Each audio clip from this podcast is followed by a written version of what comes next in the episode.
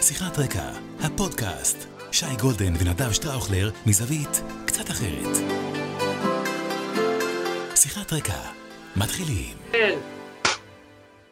אהלן, אהלן, שיחת רקע, פרק מספר 18, עם ישראל חי. חי. חי, חי, חי. אנחנו פה בגשם, בשמש, בחורף ובסתיו. הטריו, שייקה הידוע בכינויו שי גולדן, אהלן, אהלן. נדב המכונה שטראוך בופון, זה שם יורו מזרח תיכוני ישראלי הונגרי כזה, לא יודע. איגן, איגן אנחנו אומרים בהונגרית.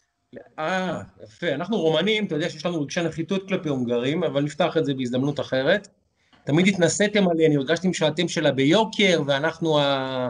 על מי הונגרים יכולים להתנשא, תגיד לי, על מי? הנה עליכם עם העוגות דובו, דובו שלכם, והבודפסט, ותפסתם עלינו טוסיק, הרבה שנים. אם אתה חושב שהממלכה הרומנית שכחה, טעית. טוב מאוד, אנחנו- אל תשכחו, אל תשכחו, אשר- זכור אשר עשה לך בודפשט. בדיוק, אנחנו נבוא חשבון, נבוא חשבון. עם מי שאנחנו לא נבוא חשבון, כי אנחנו חייבים לו כל כך הרבה, זה רני אשל, הצלע השלישית שלנו, אדם שהוא אה, בעצם גם המנהל הטכני שלנו, המפיק, העורך בפועל, מי שמסדר את כל העניינים האלה, וגם מציע את השירותים האלה לכל דכפין ולכל מי שמעוניין. אז אם אתם רוצים להיכנס לעולם הזה של הפודקאסטים, וכדאי לכם, כי שם נמצא העתיד, והעתיד כבר פה, תיכנסו לפייסבוק שלי, חפשו רני אשל באנגלית, רן אשל בפייסבוק, ותוכלו להיכנס לעולם הזה. אה, באמת, מה שנקרא דור טו דור, רני ייקח אתכם, תצטרכו רק להיות חכמים, זה כבר בידיכם. מה קורה, שטראוך? מי נגד מי? מה יפה, התוצאה? יפה. תשמע, קודם כל פרק מספר 18 זה ציון דרך בעיניי, ציון דרך מקסים, אני מאוד מתחבר ל-18, לחי, וכיף שאנחנו פה. אני התגעגעתי אליך, שייקה, כאילו, אה, אתה, אני, אני משנה אותך בטלפון ל"הראשון בבידוד". הראשון בבידוד לחלוטין, תקשיב לי, אני... מה קורה? תקשיב, א', אני משנה את ההמנון שלי לבדד של זוהר ארגוב. אני פשוט, היום ראיתי את אייל גולן מעלה סטורי, לא סטורי, איך שקוראים לזה, whatever, מהבידוד. בואו, בואו, תראו, אני משחק פלייסטיישן, אני אה, רואה טלוויזיה, רואה סרטים, אני מתחרפן. לא עושה אף אחד מהדברים האלה. אני fucking מתחרפן. אני נטפליקס, אני כבר מכיר אותה מהאות X אחורה. אין סדרה שלא ראיתי בנטפליקס, כולל סדרות טורקיות מה-70's. כל מה שיש ראיתי. אין. אין, צריכים להמציא נטפליקס שני. עכשיו לקרוא, ברוך השם, כי אני יכול לקרוא, אבל די, בן אדם מתחרפן. בן אדם מתחרפן, תקשיב, אני fucking יורד מהפסים. באמת. ו... אבל אה, לדעתי זה הבידוד. איזה מספר? חמש לי כבר? לדעתי חמש? שישי כבר. כן, שם יש לי איזה ביש מזל. אני לא יודע איך אני, שאני כל היום קבור בבית בזומים ושמומים, לא יודע, ברגע ש, ש, שנכנס, עובר אדם, הייתה לי כזאת, אה, הייתה לי כזאת ידידה שאמרה לי, שהיא, ברגע שיש ברוח איזה שהם גרגרים של גבר, היא נכנסת להיריון. גבר אפילו לא צריך להיות בחדר איתה. אם גבר נמצא ב, ברחוב, היא נכנסת להיריון. אז אני כזה. אם אדם נמצא ברחוב והוא נושא את, ה, את הנגיף, אני נדבק, אני לא צריך אפילו להיות, לבוא איתו במגע. הוא פשוט צריך לעבור ברחוב. זה מטורף, זה מטורף. כל הזמן אני נחשף, אני נחשף, נחשף, נחשף, אבל טפו טפו עוד לא חליתי. תגיד, אגב, אתה מתחסן, נכון? זה לא, אין שאלה בכלל. נכון? מה השאלה בכלל? אני... אני הראשון לחיסון, אני כאילו... אה, מצחיק אותי קצת כל ה... בכלל, לא יודע, לא יודע, אתה יודע, יש לפעמים סוגיות שיש מעט מאוד... ל- אתה יודע מה, אולי אני טועה, אולי אני חי בסרט. סוגיות שיש מעט מאוד אנשים שכאילו דוחפים איזה מסר, ואיכשהו משתלט באופן משמעותי על הפריים. אני עוד לא פגשתי בן אדם, ראיתי, אני גם מכיר כמה שאומרים, "מה, זה הכל המצאה, ואין קורונה, ולא... אבל בוא, בוא ניקח כאילו את המאה אחוז, זה בשולי השוליים, כאילו, גם הקטע הזה של אומרים, מה, מה יקרה אחרי החיסון, מה יהיה אחרי, כאילו, אתה יודע, של תופעות וזה, אתה היום אה, לוקח איזה, אני יודע מה, איזה, הכדור הכי פשוט, כותבים לך את כל התופעות לוואי, הם חייבים לכשתח את עצמם, אתה יודע. או לא, אנשים מכניסים לגוף שלהם כדורים נגד שלשול, כדורים נגד בחילה, כל מיני תרופות, אה, לא יודע מה, אה, אה, כאלה ואחרות. מישהו בכלל יודע מה יש בהן, מה התופעות לוואי שלהן, כמה הן מזיקות או לא, אבל חיסון לקורונה, לא. זה כימי. מה, באמת? זה כימי? לא ידעתי, כי חשבתי שכל התרופות האחרות זה מהטבע. כן, זה כימי. מרבית התרופות הן כימיות. עכשיו, אגב, אני מכבד אנשים שאומרים, אני חיסונים לא רוצה להכניס לגוף שלי, יש כזו קבוצה, אני מכבד אותם. אנשים שהם באופן מסורתי אומרים, אני נמנע מחיסונים, אני מכבד אותם, אני לא מסכים איתם, אני חושב שהם מסכנים את הציבור באופן כללי. בפרדס חנה לפני, אני תושב אה, אה, בנימין, הייתי הרבה שנים, ועכשיו אני גר ביישוב סמוך, אבל בפרדס חנה לפני חמש-שש שנים התפרצה מחלת השעלת. שעלת, מחלה שהוכחדה למעשה לפני הרבה מאוד שנים, שכל ילד אה, אה, מחוסן אה, בישראל ממנה בחיסון המשולש, נדמה לי קוראים לזה, או המחומש, לא זוכר מה השם שלו. אבל היו כמה חבר'ה בפרדס חנה שהחליטו שלא נאה להם להתחסן מפני שעלת. לא מתאים להם, לא מאמינים בזה. sure enough, ילדים נדבקו, הדביקו ילדים אחרים, שהדביקו ילדים אחרים, next thing you know, אחרי שבועיים יש לך בפרדס חנה 20-30 חולי שעלת, ומשרד הבריאות היה צריך לשלוח לשם צוות חירום ולנסות לייצר שם כל מיני בידודים הרמטיים וכולי וכולי. זה לא, זה לא קורונה, זה שעלת. עכשיו, אני חושב לעצמי, אם המשחק שאנחנו משחקים כולנו, לא יודע, יכול להיות שאנחנו טועים, הוא לחזור לחיים. זה המשחק. אוקיי, אנחנו מעריכים שהקורונה היא אינה מהווה סכנה קיומית פיזית למרבית האזרחים במדינה. אבל היא כן מהווה סכנה קיומית כלכלית, וסכנה קיומית נפשית, וסכנה קיומית פסיכולוגית להרבה מאוד אנשים במדינה הזאת כבר. אז אם המטרה היא לעצור את הטירוף של הקורונה ולהחזיר את החיים לשגרה, ולפחות להתחיל בזה, אז לא נתחסן. לא מבין, אני לא מבין את הרציונל. מה, כאילו, מה, מה, מה עכשיו, אתם רוצים לחכות שנה לראות מה תופעות הלוואי של החיסון? שהמשק ימשיך לעצור, שאנשים ימשיכו להיות כמוני בבידודים ובסגרים, ובתי עסק יסגרו, וייסגרו, סליחה, ואנשים רבים יישארו בבית, ומספר המובטלים יאמיר ויאמיר ויאמיר ויאמיר, והכלכלה שלנו, שברוך השם, טפו טפו, באמת צריכים לומר קרדיט לקברניטים, מתפקדת, שהכלכלה שלנו תקרוס באופן סופי, זו התוכנית, זו, זו התוכנית, אני לא, לא מבין את הרציונל, לא מבין, לא מבין לפעמים אנשים, לא מבין, לא מבין, לא מבין. לא. ויש דברים שהם באמת אה, נשגב מבינתנו. אה, אני האמת הייתי ב... הייתי סוף שבוע שעבר ברמת הגולן. כן, ראיתי. אה, והיה מדהים, תשמע, גם נסענו בטיימינג טוב, מלא זמן רצינו לנסוע, היינו ב... ביישוב שנקרא אל-רום ברמה, ליד מרום גולן, יש שם את האולפן כתוביות, תמיד זה כתוביות אל-רום, הוא קרא אולפני אל-רום. אה, אז היינו שמה, והיה מדהים בקיבוץ. מסתבר שיש תעשייה שלמה של אה, אה, קטיף פטריות, של ליקוט, מלקטי פטריות. מסתבר שזה בעיקר אחינו העולים מברית המועצות, חולים על העניין הזה, פשוט חולים על העניין הזה. אני הסתובבתי ביער ורוב השיח היה ברוסית. זה כנראה קונספט... פטריות למאכל? כן, בטח. כן? אוקיי. מלא צבעים, וכאילו, מדהים, מדהים, אני ממש כאילו ממליץ לאנשים לנסוע אה, כשניתן, כשיהיה אפשר להסתובב, רמת הגולן מדהימה בימים האלה, ובאמת אה, היה כיף אדיר. ו... ואני רוצה להגיד לך שברוח התקופה, אני אספר לך, אנחנו, אה, אני מכניס את עצמנו לפרק החולצות. כן. אני רוצה להגיד לך, אה, אני סקרן לראות מה, מה נמצא אצלך שם, על, אה, על גופך החטוב, אבל אני אספר לך מה קורה אצלי. אני נערכתי ל...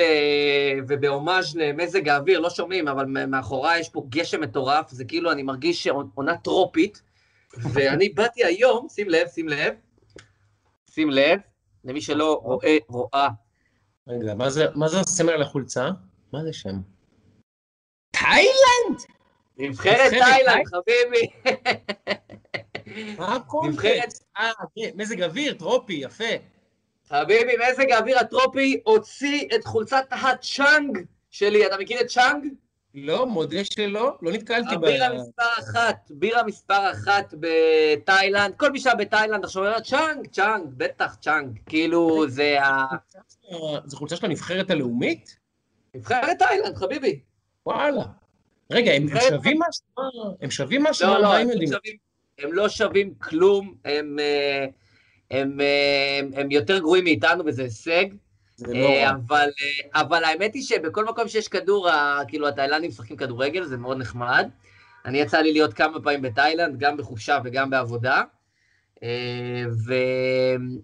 ותאילנדים זה, זה סיפור מדהים, זה, זה, יצא לי להיות כמה פעמים, ואולי זו אפילו אנקדוטה ששווה להרחיב עליה, אה, על הקטע של בתי חב"ד. אחד מבתי חב"ד המדהימים שיש בעולם הוא בבנקוק, אה, של הרב נחמיה, אה, בית חב"ד מדהים, זה, זה, זה כאילו תעשייה, אבל זה שומר על האותנטיות. אתה יודע, יש מקומות שגדלים, ואז הם מאבדים את הזיקה למה שהם התחילו.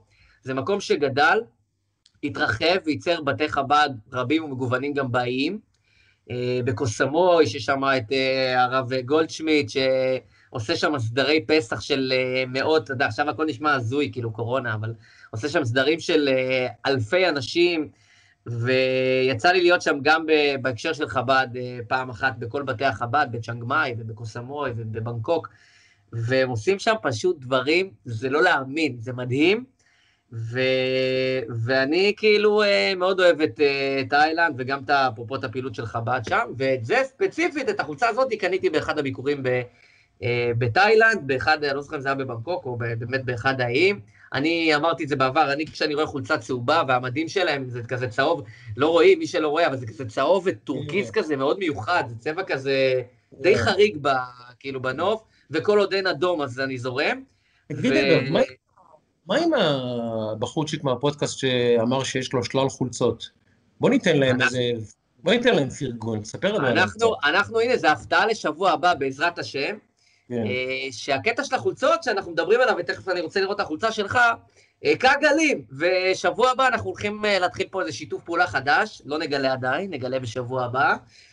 בהקשר הזה של החולצות, עם פודקאסט שאנחנו אוהבים, ואנחנו כל הזמן מחפשים חיבורים ורעיונות, ואנשים שמאזינים ומקשיבים וצופים, ויש להם עוד רעיונות לחיבורים, לשיתופי פעולה, לדברים מעניינים שיכולים להיות על האג'נדה, אנחנו תמיד נשמח, ובטח בחולצות ספורט. אז מה אצלך, שייקה? רק נגיד למאזינים שלנו שהאתר גיק טיים, אמ, השנה, לא השנה, כי בכל שנה אה, יוצא בסקר, והוא יותר נכון בתחרות, לבחור את הפודקאסט אה, הישראלי של השנה. תיכנסו לאתר גיק טיים, תמליצו עלינו, יכול להיות שנצליח אה, להגדיל את הבשורה. אני התלבטתי בין שני, אה, שתי חולצות, כי ביום ראשון מתחילה ליגת ה-NBA, ראשון או שני, נדמה לי שביום ראשון מתחילה ליגת ה-NBA, שעברה איזו פגרה של חודשיים כזה, פחות מחודשיים, כמה שזה היה, איזה pre-season מוזר שנמשך שבועיים, ויום ראשון כבר חוזרים לעונה מקוצרת, שהמטרה שתסתיים לפני האולימפיאדה. יהיה קרקס ומגרשים ריקים, חלק מהמשחקים יבוטלו כי חלק מהמדינות בארצות הברית עדיין הן לא חסינות קורונה או לא ירוקות או איך שקוראים לזה, אז יהיה קרקס כל השנה הזאת, הבועה לא תהיה. אבל השבוע קרה דבר יותר גדול בספורט האמריקאי, שבוע הבא אני אקדיש משהו ל-NBA. ניו אינגלנד פטריוטס, הלא היא ברסה של הפוטבול האמריקאי, הלא היא מכבי תל אביב של הכדורסל הישראלי של הפוטבול האמריקאי, הלא היא מנצ'סטר יונייטד של פרגוסון, לראשונה מזה 18 שנה הודחה מהפלייאוף. ביום ראשון האחרון היא איבדה את סיכוייה התיאורטיים אפילו להגיע לפלייאוף, זו קבוצה שלקחה שש אליפויות ב-18 שנה, אפשר לומר שהיא כנראה השושלת הכי גדולה בהיסטוריה של הפוטבול האמריקאי, שזה הספורט הכי חשוב בארצות הברית. את השם תום בריידי אפילו אתה מכיר, אין אדם שלא שמע, אפילו ממאזיננו בפודקאסט שלא ראו, לא יודעים איך נראה כדור פוטבול, את השם תום בריידי הם שמעו בוודאי. ובשנה שעברה, אני רוצה את רני לקטע הזה, הנה זה החולצה שלי, פטריוטס, זה הלוגו שלהם. רני, תצטרף אלינו, כי יש פה שאלה שהיא שאלה של פילוסופית לאוהדי ספורט, ואני רוצה לשמוע גם את דעתך. תכף רני יצטרף, אני אשאל אותה בקול רע. תום בריידי היה הקווטרבק של ניו אינגלנד פטריוטס במשך 20 שנה. הוא נבחר בשנת 2000, ובקיץ הזה הוא בן 43, מלאו לו באוגוסט. 43, שזה לכל ספורטאי, בטח לספורטאי מקצועני בפוטבול, זה גיל, גיל, גיל, גיל קשה. והניו אינגלד פטריוטס, הקבוצה שהוא הפך להיות המועדון ספורט כנראה הכי גדול באמריקה, והכי עשיר והכי חזק, אומרת לו, מר בריידי, תודה, זה בסדר. זה בסדר, אחי. נמשיך הלאה. Sure enough, הוא עובר לקבוצה אחרת, טמפה ביי, קבוצה שנמצאת כרגע במצב לא רע בכלל, מתמודדת על מקום בפלייאוף, וניו אינגלנד מתרסקת. אני רוצה לשאול את שניכם. קחו את השחקן שאתם הכי אוהבים בחיים שלכם.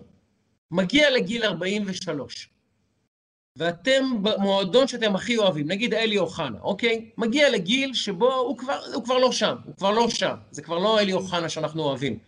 אתה חיפה, אני יודע מי רני, מי ראובן עטר, ברקוביץ', מי, לא יודע מי, מישהו, מהגדולים באמת, שהוא כבר, כבר לא איתנו, ועדיין הוא מצפה לקבל שכר מסוים ומעמד מסוים. עולה השאלה הפילוסופית, האם אתה אומר לו, מר אוחנה, מר ברקוביץ', מר בריידי, תודה על שירותך, אנחנו צריכים להתקדם ולבנות מועדון לעבר העתיד, או שאתה אומר לא, האיש הזה לא ילבש לעולם מדים שהם לא צהובים שחורים, ירוקים, או במקרה הזה אדומים כחולים. אני, כאדם שמאוד מאוד אוהב את הפטריוטס, אני לא באמת אוהד אף קבוצה בפוטבול, אני אוהב, יותר אוהד את הליגה, מאוד נפגעתי. האיש הזה לקח מועדון, תסלחו לי, חרטבונה, הפך אותו למנצ'סטר יונייטד, לבד. זה הוא ובלצ'ק, לבד, לבד. ואתה אומר לו עכשיו, לא, אני אחסוך עליך חמישה מיליון דולר בשנה, תעבור, תעבור, זה בסדר, אני אבנה את העתיד. מה עמדתכם בסוגיה הזאת? רני. זו שאלה קשה. ו... במכבי חיפה הייתה אותו סיטואציה שראובן עטר הגדול, העדיין גדול, אמרו לו שנה, יצחק שהוא מגיע, ולמרות שהם לקחו אליפות שנה לפני, והוא היה האס שלו, הוא אמר לו, תשמע, מצטער, אין לך מקום. אז כנראה שיש סיבה שיש מנהלים שהם עושים את ההחלטות ויכול להיות שזה לטובת הקבוצה, ומבחינת הרגש, זה מחמיץ את הלב תמיד, ואין כאן פתרון אה, קסם. כנראה שמבחינת צדק ריאלי זה נכון, גם במקרה של תום ברדי. מבחינת הרגש, שזה הספורט בלי הרגש או כלום, זה לא בסדר. זה הדעה שלי. אני חושב שזה בסוף המנעד בין הרומנטיקה לכלכלה. כי אנחנו כאוהדים, יש לנו תפיסה מסוימת, ולמועדון יש לפעמים תפיסה אחרת. זה גם, אין פה איזה גזירה שווה, כי יש מקרים שאתה רואה שזה באמת, אתה יודע, הגיל הוא לא, לא פקטור, ושחקנים ממשיכים לשחק וכאלה עד גיל מאוחר. ואגב, גם לפעמים מוצאים את הדרך ומשתלבים גם בתוך המועדון בת, בתפקידי הנהלה. זה גם קורה היום יותר מאשר בעבר. ויש מקרים שאתה יודע, גם לפעמים זה גם אשמת השחקן במרכאות, שאומר, אני רוצה להיות שחקן ראשון, אבל מה לעשות, הוא כבר לא במקום הזה של שחקן ראשון, ואתה גם צריך לבנות את העתיד שלך. אגב, ברצלונה גם עשתה את זה, כאילו עם אה, צ'אבי, אינייסטה, אה, כאלה שהלכו לשחק פתאום בארצות הברית וכאלה. אבל זה, אין, אין, אין תשובה אחת נכונה בעיניי, זה כאילו כל מקרה לגופו, וסיטואציה ודינמיקה, אנחנו מכירים גם בארץ מקרים כאלה. אה, אפרופו בניון שהיה בביתר. למשל, כש, כשאורי שיחק במכבי תל אביב, הייתה שם איזה עונה או שתיים, נכון? אורי מלמיה שיחק במכבי תל אביב בסוף הקריירה. ומיקי ברקוביץ' שיחק בהפועל תל אביב ובמכבי ראשון. עכשיו... נימני שיחק בביתר אגב גם עונה עם אה, פיצויים. נימני שיחק בביתר. גם ראובן אט שיחק בביתר, אם אני זוכר נכון. היה לו נכון. שנה בביתר לראובן. כי השאר מחצי מגרש. כן. עכשיו אני אומר, חלק מהמועדון, מהזהות שלו, מהנשמה שלו, זה השחקנים. יש שחקנים מסוימים שהם חלק מהנשמה של המועדון, שהם אפילו, הם לא יותר גדולים מהמועדון, כי אף אחד לא יותר גדול מהמועדון. אבל ברצלונה, מסי בלי ברצלונה, וברצלונה בלי מסי, שניהם זה לא אותו דבר כבר. זה כמעט כמו, זה כמעט כמו יפעת שאשא ביטון והליכוד. כן. זה עם יתרון קל ליפעת שאשא ביטון, כי היא באמת יותר גדולה מכל מפלגה שהיא מגיעה אליה. היא באמת יותר גדולה מכל מכל גוף פוליטי שנכנסת אליו, היא פשוט, היא דמות, היא סדר גודל אחר. זה כן. כזה לינקולן, בן גוריון, זה אדם בלי מפלגה כזה, הוא כאילו, אתה יודע, אז שאשא ביטון, תכף, תכף אה, נקדיש פרק לאולסטאר הזה. אבל רני, כשאתה מוציא את ראובן עטר ממכבי חיפה, אתה מוציא לה גם את הנשמה קצת. למשל, לוס אנג'לס לייקרס בשנתיים האחרונות של קובי בריינט, אחרי שהוא חזר מפציעה מאוד קשה, מאוד קשה, שהוא כבר היה 40 אחוז מעצמו, נתנה לו את החוזה הכי גדול בליגה, החתימה אותו לשנתיים, ידעה שהיא הולכת לשנתיים של חורבן, אבל היא נתנה את הכבוד לאחת האגדות הכי גדולות שלה, שהלך איתה 18-19 שנה, ואמרה, אתה לא לובש חולצה אחרת לעולם. אני אהבתי את זה. אני אהבתי את זה. נכון, אבל, המועדון אבל, שנתיים סבל, אבל אהבתי את זה. אבל המודל הכספי ב-NBA הוא קצת שונה, זה לא פרופר הישגים, אתה לא... תיקח נגיד את ריאל מדריד, איקר קסיאס, אמרו לו בשלב מסוים, שמע אחי, אתה לא מספיק טוב. אתה כבר... עכשיו, אתה לא יכול, תיתן לשוער שבאמת ירד בכושר, בזה, להיות שוער ראשון כי הוא קרו פני המועדון, אז אתה אומר כן, מצד אחד כן, מצד שני, וואלה, אתה לא יכול לשים במקום הכי חשוב מישהו מעבר לשיאו. וגם במקרה של בריידי זה כנראה הסיפור. אה, בריידי, אגב, אין ספק עכשיו בכושר, בריידי עכשיו הרבה יותר טוב מכל קווטרבק שיש להם, זה ברור, שיהיה ברור אגב, כן? כן? הוא בכל מקרה, אם היה נשאר שם, הייתה להם עונה יותר טובה, אבל... לא יודע איך להסביר את זה, זה, זה אורי בלי ביתר, או אוחנה בלי... כשאוחנה הלך לשחק בחו"ל, סבבה. אגב, אחת הסיבות שאוחנה כל כך אהוב על אוהדי ביתר, זה כשהוא הגיע ארצה, מבראגה זה היה, מפורטוגל, חזר לשחק... רגע, סליחה, סליחה. חזר לשחק ברשע זה באיטליה, טל בנין, סליחה. טל בנין שיחק שם, כן. טל בנין, סליחה. ברגה בפורטוגל. חוזר לשחק בליגה שנייה, כי הוא אומר, אני לא לובש שום מדים חוץ מצהוב שחור, וזו הסיבה שהוא אגדה. כי אם הוא היה משחק בהפועל, במכבי, בחיפה, לא משנה איפה, בשביל יותר כסף, וכנראה גם בטח מן הסתם בליגה ראשונה, הוא היה פחות אלי אוחנה, זה חלק מהמיתוס של שחקן, חלק מהמיתוס של מועדון. אבל אין, אין, אין, אין יותר אלי אוחנה, זה, זה, זה, זה, זה שהיה... היום המנעד בין רומנטיקה, בהרבה דברים, בספורט זה בא לידי ביטוי פשוט בצורה דרמטית, בין כלכלה לרומנטיקה, היום הכלכלה מנצחת ב-99 מ-100 מהמקרים. בעיניי, זה עצוב, אבל זה, זה המצ... זאת המציאות, אי אפשר כאילו, אתה יודע, זה המצב. לא יודע, אה, בעיניי, שחקן שנתן למועדון 15 שנה, והביא לו אליפויות, ואגב, הביא לו גם כסף, הרבה כסף תום בריידי עשה ל... לרוברט קראפט, הבעלים של ניו אינגלנד פטריוטס, לא רק בהכנסות, אלא גם בשווי המועדון. אבל זה עשה, ואם הוא מעריך שהוא כבר לא יעשה עתידית, אז זהו, באותה שנייה לך הביתה? זה מניה, מניה, מסתכלים עליו מניה, המניה הניבה, הם צופים שהמניה תרד, הם, הם משחררים, זה, זה, זה בדיוק העניין של בין הכלכלה לרומנטיקה, זה המצב. לא יודע. זו אחת, זו אחת הבעיות בספורט בעידן הזה, שבאמת הזיהוי בין שחקנים למועדון אה, כבר אינו קיים, ולאוהדים מאוד קשה. אגב, כל שנה רכבת אה, מתחלפת של שחקנים, אתה לא יודע כבר מי נגד מי, אין נאמנויות, אין כלום, אתה כבר לא מאמין לאף שחקן שהוא באמת משחק בשביל הסמל ובשביל הקבוצה, שיש לזה משמעות. כולם משחקים בשביל החוזה הבא ובשביל המקום בנבחרת והזדמנות לשחק באירופה, אף אחד לא משחק בשביל הקבוצה שלו. אז אה, נכון שיצחק ג'אנו היה שחקן יותר גדול, פחות גדול מטל בן חיים. אבל אם תשאל אותי איזה בלם אהבתי יותר במדי בית"ר, טל בן חיים או יצחק ג'אנו, יצחק ג'אנו בכל יום של השבוע שיהיה בהרכב. כי אני יודע שיצחק ג'אנו התאבד, התאבד בשביל בית"ר על המגרש, וטל בן חיים, שהוא אחלה שחקן, הוא יבוא, יעשה את העבודה, כשהחוזה ייגמר, ילך לחוזה אחר. זו האמת. צריך להגיד, אגב, שטל בן חיים הוא, הוא דוגמה מדהימה למקצוען. אני, כאילו, אתה יודע, אה, על המגרש אה, יש לי השגות מעת לעת, אבל אה, מבחינת הקריירה שלו כספורטאי, אני זוכר אותו מגיל של 17-18 שהוא מתאמן, חד משמעית, זה מקצוען. הגיע, לצ'מפ, הגיע עם, לצ'מפיונס ליג עם צ'לסי, צ'לסי הגדולה, הוא שיחק שם בלם פותח בחלק מהמשחקים, זה הזוי, שחקן מאוד מאוד מוגבל, זה מראה לך, זה, מראה לך שיש גם כישרון וגם התמדה. וטל בן חיים זה כישרון מוגבל, אבל התמדה מטורפת. ואהובנו, שאני שם אותו זה, ושים לב איך, גם אצלך המניות שלו עולות. אה, סולומון, שאתה כן? רואה את הכישרון, אתה רואה את הכישרון, אם הוא יתמיד כמו טל בן חיים, הוא יגיע הכי רחוק שיש, לא יעזור לאף אחד.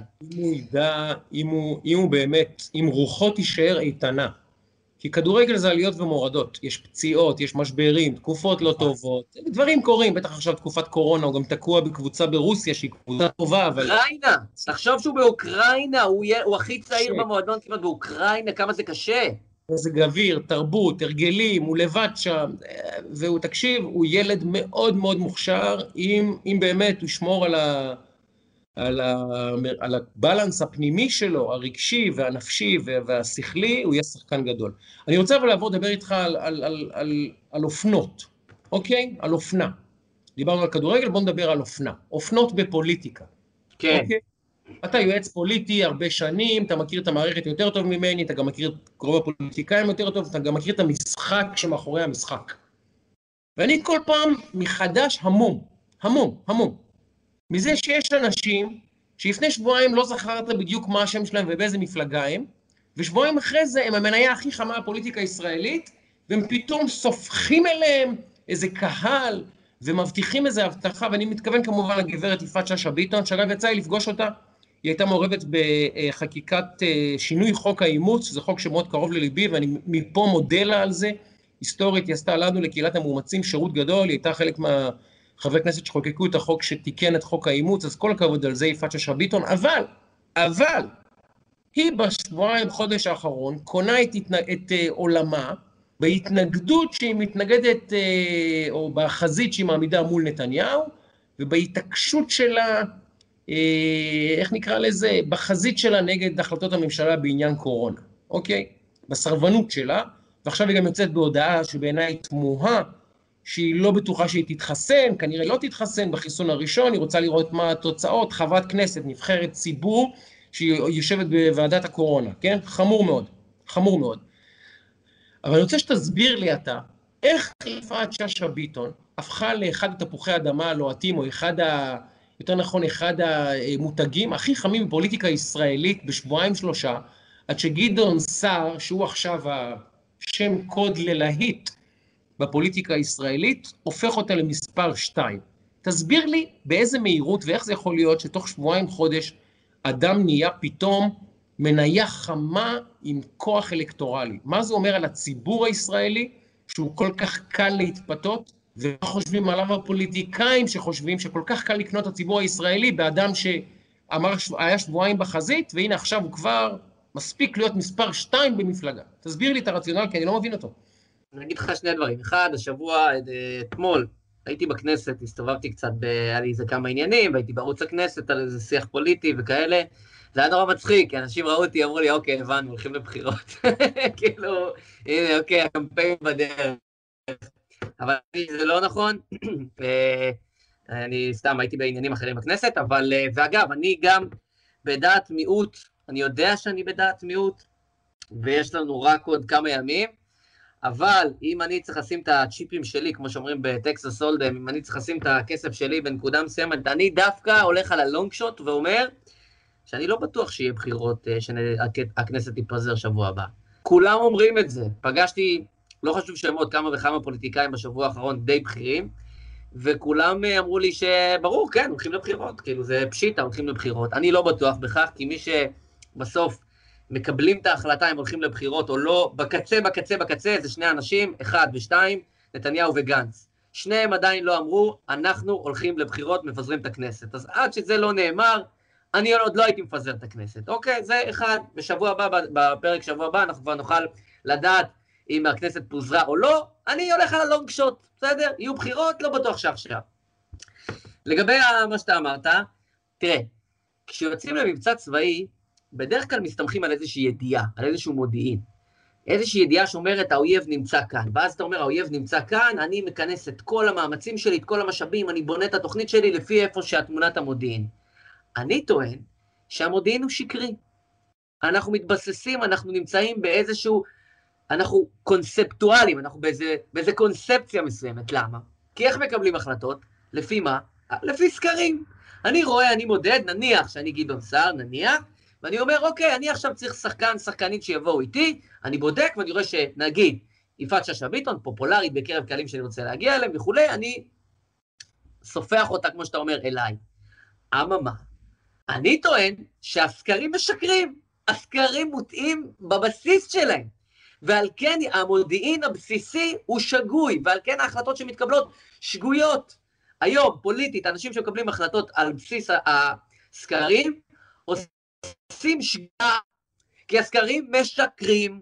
הסקר, יש לו, אתה יודע, אם אני רגע אעשה זום אאוט, יש לו שני תפקידים בעולם. לשקף מציאות, לייצר מציאות. היום אני לא מאמין שהסקרים משקפים מציאות. הסקרים עושים רק דבר אחד, מייצרים מציאות, וזאת מציאות של תודעה כוזבת, שנסמכת על מודיעין שגוי, בבסיסו. אז, אז, אז בתור מי שהיה מעורב בקמפיינים, אז איזה כלי עבודה יש לפוליטיקאים? עם מה אתה עובד? זה הכלי היחיד שהוא כאילו מדיד, הוא לא מדיד באמת, אבל זה היחיד שיש לו איזה ניחוח מדעי של דיוק, ניחוח, אפילו שהוא כוזב, אנחנו יודעים, עם מה עובדים? זה ניחוח, קודם כל זה ניחוח שקרי, אז הניחוח לא רלוונטי, כי אנחנו רואים אה, אה, פעם אחר פעם את הפערים של הסקרים אל מול המציאות. מתי צודקים בסקרים? כשעושים שיטות מדידה מאוד אינטנסיביות, בממש בקצבים ובסמיכות לבחירות, שאנשים יותר במודעות ויותר קבלת החלטה קרובה אליהם. היום, אתה שואל אנשים, אין להם מושג. לפני אה, שבוע, לערך, נפתלי בנט היה עם 21-22 מנדטים, זה אומר שכל בן אדם בערך חמישי שאתה פוגש במציאות, אומר לך, אני מצביע על נפתלי בנט. זה לא המצב, זה לא המצב. וגם עכשיו גדעון סער, זה לא המצב. אני, אני טוען שגדעון סער עשה שגיאה. אה, הוא היה צריך להמתין עם ההחלטה, עם ההצהרה שלו, לגיטימי שהוא קיבל את ההחלטה הזאת, הוא היה צריך לצלול, הוא היה צריך לעשות מהלך, הכל בסדר, אבל העיתוי, ובפוליטיקה timing is everything. העיתוי לא היה נכון, ואם לא יהיו בחירות באמת, אז גדעון סער הולך עכשיו להתייבש כמה חודשים בחוץ, זה לא אירוע פשוט בשביל פוליטיקאי בסדר גודל פזה, כזה. ויפעת שאשא ביטון, שדיברת עליה קודם, על הנושא של החיסונים, היא אמרה, אך לפני, לדעתי שלושה ארבעה ימים, אני מחכה עם ההחלטה שלי עד שהכנסת תתפזר. זה מה שהיא אמרה בכמה רעיונות שונים בשבוע האחרון, לא לפני שנה, בשבוע האחרון. עוד לא התפזרה הכנסת, והיא הודיעה עכשיו שהיא עוזבת את... אה, שהיא עוברת לגדעון סער. עכשיו, אני ראיתי מסמך, שעזוב רגע מה אנחנו חושבים ומה זה. מסמך מאוד מאוד פשוט, שגברת, אה, הגברת הנכבדה, שאשא ביטון חתמה עליו. אני לא נכנס עכשיו לכל העניינים וכולי, אבל, ואני מנסה רגע לאתר אותו כי הוא מעניין, ואני מקריא לך בחתימתה. אני החתומה מטה. חברת הכנסת יפעת שאשא ביטון, מאשרת בחתימתי זאת, כי כל האמור בהסכם זה מקובל עליי ומחייב אותי, ובמיוחד האמור בסעיף 22 להסכם זה, כן, אני מתחייבת באופן אישי שלא אפרוש או אתפצל מעשייה המשותפת, בסוגריים כמובן, הליכוד, לכל משך כהונת, כהונתה של הכנסת ה-23, 15 לינואר 2020, חברת הכנסת יפעת שאשא ביטון. אז תשמע, אז, אז אם היא חתמה על זה בינואר ועזבה את הסיעה, בשבוע שעבר היא אמרה שהיא לא תעשה, שהיא לא, אה, שהיא אה, לא תקבל החלטה עד אחרי, וקיבלה החלטה לפני, אתה מבין שאנשים פה מונעים יותר מאשר מלחץ, מאשר מתכלס. וכשאתה פועל מלחץ, וזה נכון גם אצל פוליטיקאים, הם עושים שגיאות. ובעיניי, היו יכולים לעשות את המהלך הזה גם עוד כמה רגעים. אצה להם הדרך בעיניי, ואני לא מערער על, על הקבלת החלטות, זה בסדר, והליכוד היא גם המפלגה הדמוקרטית הגדולה בישראל, זה גם בסדר, אבל יש דרך, ואני חושב שבדרך הזאת, ומי שלא מבין את המפה הליכודית והימנית בכלל, והליכודית בפרט, זה אזור חיוג שנאמנות היא ערך סופר חשוב, אפשר ללגלג על זה, אפשר להסתלבט על זה, נאמנות זה דבר מאוד חשוב, ויפעת שאשא ביטון עשתה פה שגיאה בעיניי.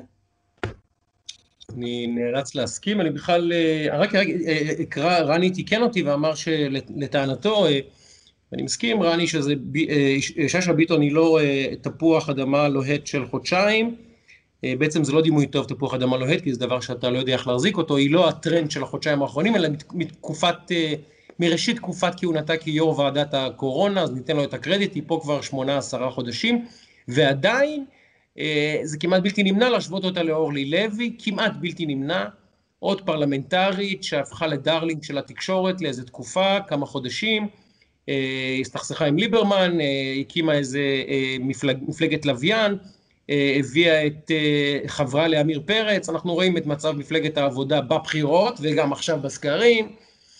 לפעמים, אם אתה זוכר את כל בוטק לפני הרבה הרבה הרבה שנים, רפי גינת, שיהיה בריא, היה לו משפט יפה שאחר כך בזהו זה חיכו, אל תתפתה לעסקאות בשטח, אחרת אתה אוכל אותה בחזק ואוכל אותה בגדול. אתה זוכר את זה?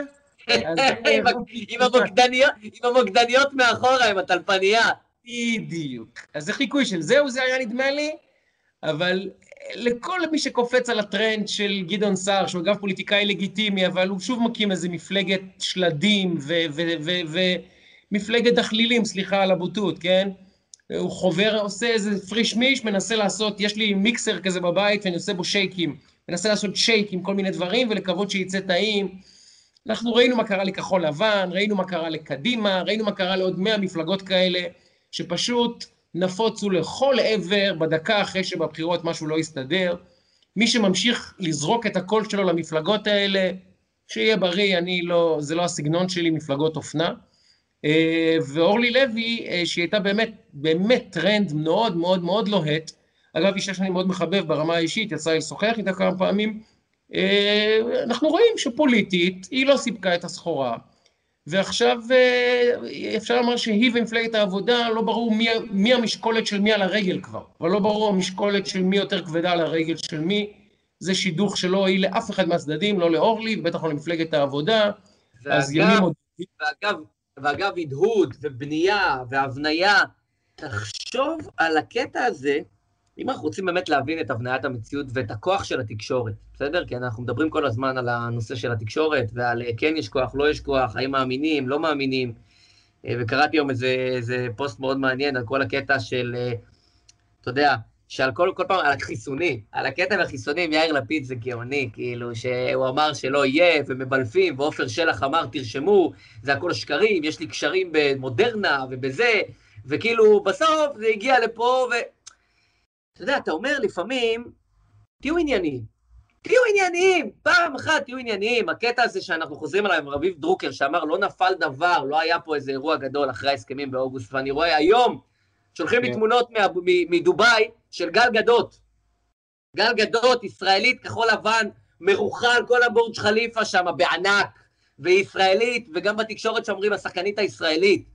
אז לא קרה כלום, ובעלים, ושותף אה, מדובאי נכנס ורוכש אה, כשותף אה, בבית"ר ירושלים, על תרבות, על ספורט, על כלכלה, לא קרה פה דבר. על החיסונים שמגיעים לפה עכשיו ואומרים, לא יגיעו, כן יגיעו, ואז הם מגיעים ואומרים, מסתלבטים על זה שנתניהו מקבל אותם, תהיו עניינים, קצת ענייניות. לפעמים אפשר גם לפרגן, לפעמים אפשר להגיד מילה טובה, אפשר לבקר, חשוב לבקר, אבל כשאתה מסתכל על הבניית המציאות במשחק הגדול, במסגור, תראה את בני גנץ. 36 מנדטים, הישג פנומנלי מבחינה אלקטורלית, פוליטית, קמפיינית, whatever, בסקרים עם חמישה-שישה מנדטים היום.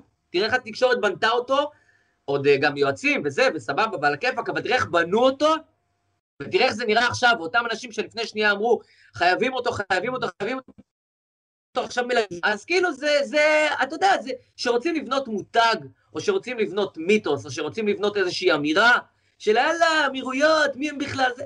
מה זה, החיסונים לא יגיעו, בני גנץ, גאוני, גאון, ענק, גדול, הכל בשביל איזו מטרה שהיא כבר, אתה יודע, אז, אז חבר'ה, קצת ענייניות, קצת, טיפה, הוגנות, צניעות, טיפה, אפשר. אה, יש גם דרמה, אה, אגב, רני, אני אכתוב את ההערות, כי רני מעיר לי, אז אני רוצה להתייחס לזה. רני אומר לי, הפעם הוא מדבר על מפלגה של סער, מן הסתם, זו מפלגת אה, לוויין מימין, או מפלגת אופנה מימין. רני, אני מבין מה אתה אומר, אבל אתה חייב להבין שכל המפלגות הללו, שכחול לבן הוקמה על אג'נדת רק לא ביבי, וספחה כל מיני אנשים שהמשותף להם זה שהם לא רוצים את נתניהו, שזה אגב בסדר לא לרצות את נתניהו, ועכשיו מפלגת סער קמה גם כן על החורבות שהשאירה אחוריה כחול לבן, על השטח הזה, שהוא עכשיו חורבה, רוצה להשתלט גדעון סער, להקים מבנה, ולקוות שהוא יהפוך להיות קניון ענק עם 36 מנדטים, זה לא יקרה מן הסתם, אבל הוא, הוא, הוא עשה שוב מהלך פוליטי שהוא מבחינתו חכם, ואמר אני לא אשב לעולם עם נתניהו. אני מזכיר למאזיננו, שגם גנץ נשבע בכל היקר לו שהוא לא יושב עם נתניהו. אז מי שחי בלה-לה לנד, אם יש אדם כזה במדינה, ויש כנראה הרבה, שחושבים שהליכוד לא יתאושש ושלא יהיה המפלגה הגדולה בבחירות בימין, הוא חי בלה-לה לנד, פשוט שיתעורר על עצמו, ומי שחושב שסער ובנט וליברמן ילכו לנשיא ויגידו אנחנו רוצים ממשלה עם אה, בני גנץ, שאריות בני גנץ, יאיר לפיד, אה, החרדים, כאילו שהם יסכימו, והערבים, וישאירו את נתניהו באופוזיציה, גם כן, או את הליכוד באופוזיציה, גם כן חי בלה-לה לנד מוחלט. זה פשע שבימין לא סולחים עליו, לא סולחים עליו. אף אחד בימין לא, לא ייתן לסער ולבנט להקריב את נתניהו כדי להקים ממשלה עם גנץ ו, וליאיר לפיד. אם הם יעשו את זה, הם מחוסלים במחנה הימין, מחוסלים. מי שלא מבין את הפתולוגיה של ההיסטוריה הישראלית, לא מבין כמה השלטון עבור הימין הוא לא עניין של כוח כבר, הוא עניין רגשי עמוק. עניין רגשי עמוק. ולכן כשהימין, שכל השנים הרגישו מחוץ למשחק הפוליטי, שהשמאל לא סופר אותו, שהשמאל הולך לו על הראש בכלי התקשורת ובבית המשפט ובכל מיני אה, אה, אה, כלים אחרים, לא מבין מה זה עבור הימין שמישהו מתוכו יגיד אני מעדיף ממשלה עם, עם אנשי שמאל או מרכז וחבריי מהימין יישארו באופוזיציה. זה לא יקרה חברים, זה לא יקרה. כי זה לא הסיפור של הימין בישראל, זה אגב לא הסיפור של הימין בשום מקום בעולם, אבל בישראל ביתר שאת, כי הסיפור של הימין ההיסטורי פה הוא ברית מקופחים. הוא ברית מקופחים. וגם אם גדעון סער עכשיו רוצה לשמש פה לפריבילגים, ולדעתי הוא קורץ לפריבילגים, אנחנו יודעים מאיזה צד, הוא לא מבין. זאת אומרת, הוא מבין, אני חושב, אבל אלה שתומכים בו, הפריבילגים שתומכים בו, לא מבינים שביום האמת, ביום האמת, הוא לא יפיל ממשלת ימין כדי להקים ממשלת גנץ, ממשלת גנץ, לפיד או whatever, מה שהם מפנטזים שם, הם פשוט לא מבינים לא מבינים את הפסיכולוגיה. אז עכשיו גדעון סער משחק אותה, אה, אני לא יושב עם נתניהו, כי הוא רוצה לספוח אליו כל מיני שמאלנים, תסלח לי על הבוטות, לא נורא אינטליגנטים, שמוכנים להצביע גם באמת, למי שזה לא יהיה, רק כדי שנתניהו לא יהיה ראש ממשלה, כבר אין אידיאולוגיה, לא מעניין אותם כלום. לא מעניין אותם כלום. הרי סער הוא הרבה יותר ימינה מנתניהו. בנט הוא עוד יותר ימינה מסער, כן? אז מי שלא רוצה את נתניהו, שזה בסופו של דבר מרכז ימינה ציוני מאוד, נתניהו בהחלטות שלו בסופו של דבר הוא איש מרכז ימין, זה מה שהוא, באמת. הוא לא איש ימין אגרסיבי. אבל מי שרוצה עכשיו לחשק את נתניהו מימין עם בנט ועם סער ולדאוג שנתניהו יהיה מחושק ויהיה פה אה, מפעל התנחלויות שהבנייה בו תתחדש, שההסכם עם הפלסטינים ימשיך להיות אה, במצב שבו הוא נמצא, שמערכת, שבית המשפט העליון, כל הדברים שעליהם לכאורה בשמאל נלחמים. מי שרוצה לוודא שהם יקרו, זאת אומרת, נכון שהימין עכשיו ישלים את מהלכיו, שיצביע שר. שיצביע שר. אבל אל תבכו. אל תבכו אחרי זה ותגידו, אוי ואבוי, חשבנו שהוא חמוד, שר הוא אדם חמוד, אבל הוא יותר ימני מנתניהו. אז תצביעו שר, הכל בסדר. תצביעו גם בנט, הכל בסדר. בנט אדם ראוי ואדם מבריק מאוד, אני מכיר אותו, אדם מבריק. אבל תבינו, שאם אתם, כל הפריבילגים שעכשיו בבלפור חושבים שבנט וסער זה המשיחים שלכם, כדאי לכם מאוד להפנים שאתם הולכים לקבל ממשלת ימין וחרדים שלא ראיתם כדוגמתה בתולדות ישראל. ממשלה של 75-80 מנדטים, הרי בסוף מה יקרה? הליכוד יהיה המפלגה הכי גדולה בבחירות, לא משנה. 30, 32, 29, 35, לא יודע איך המספרים יסתדרו. הם יהיו הכי גדולים. ואז נצטרך לעשות מה שנקרא לגו. נצטרך לעשות לגו. מי ירכיב ממשלה? אז נגיד, וזה לא יקרה, אבל נגיד שליברמן יצליח לחבר את הברית המוזרה הזאת של סער, בנט וליברמן למפלגה אחת, והם שלושתם ילכו לנשיא ויגידו, אנחנו מממנים את גדעון סער להיות נציגנו להרכבת הממשלה. לא יקרה.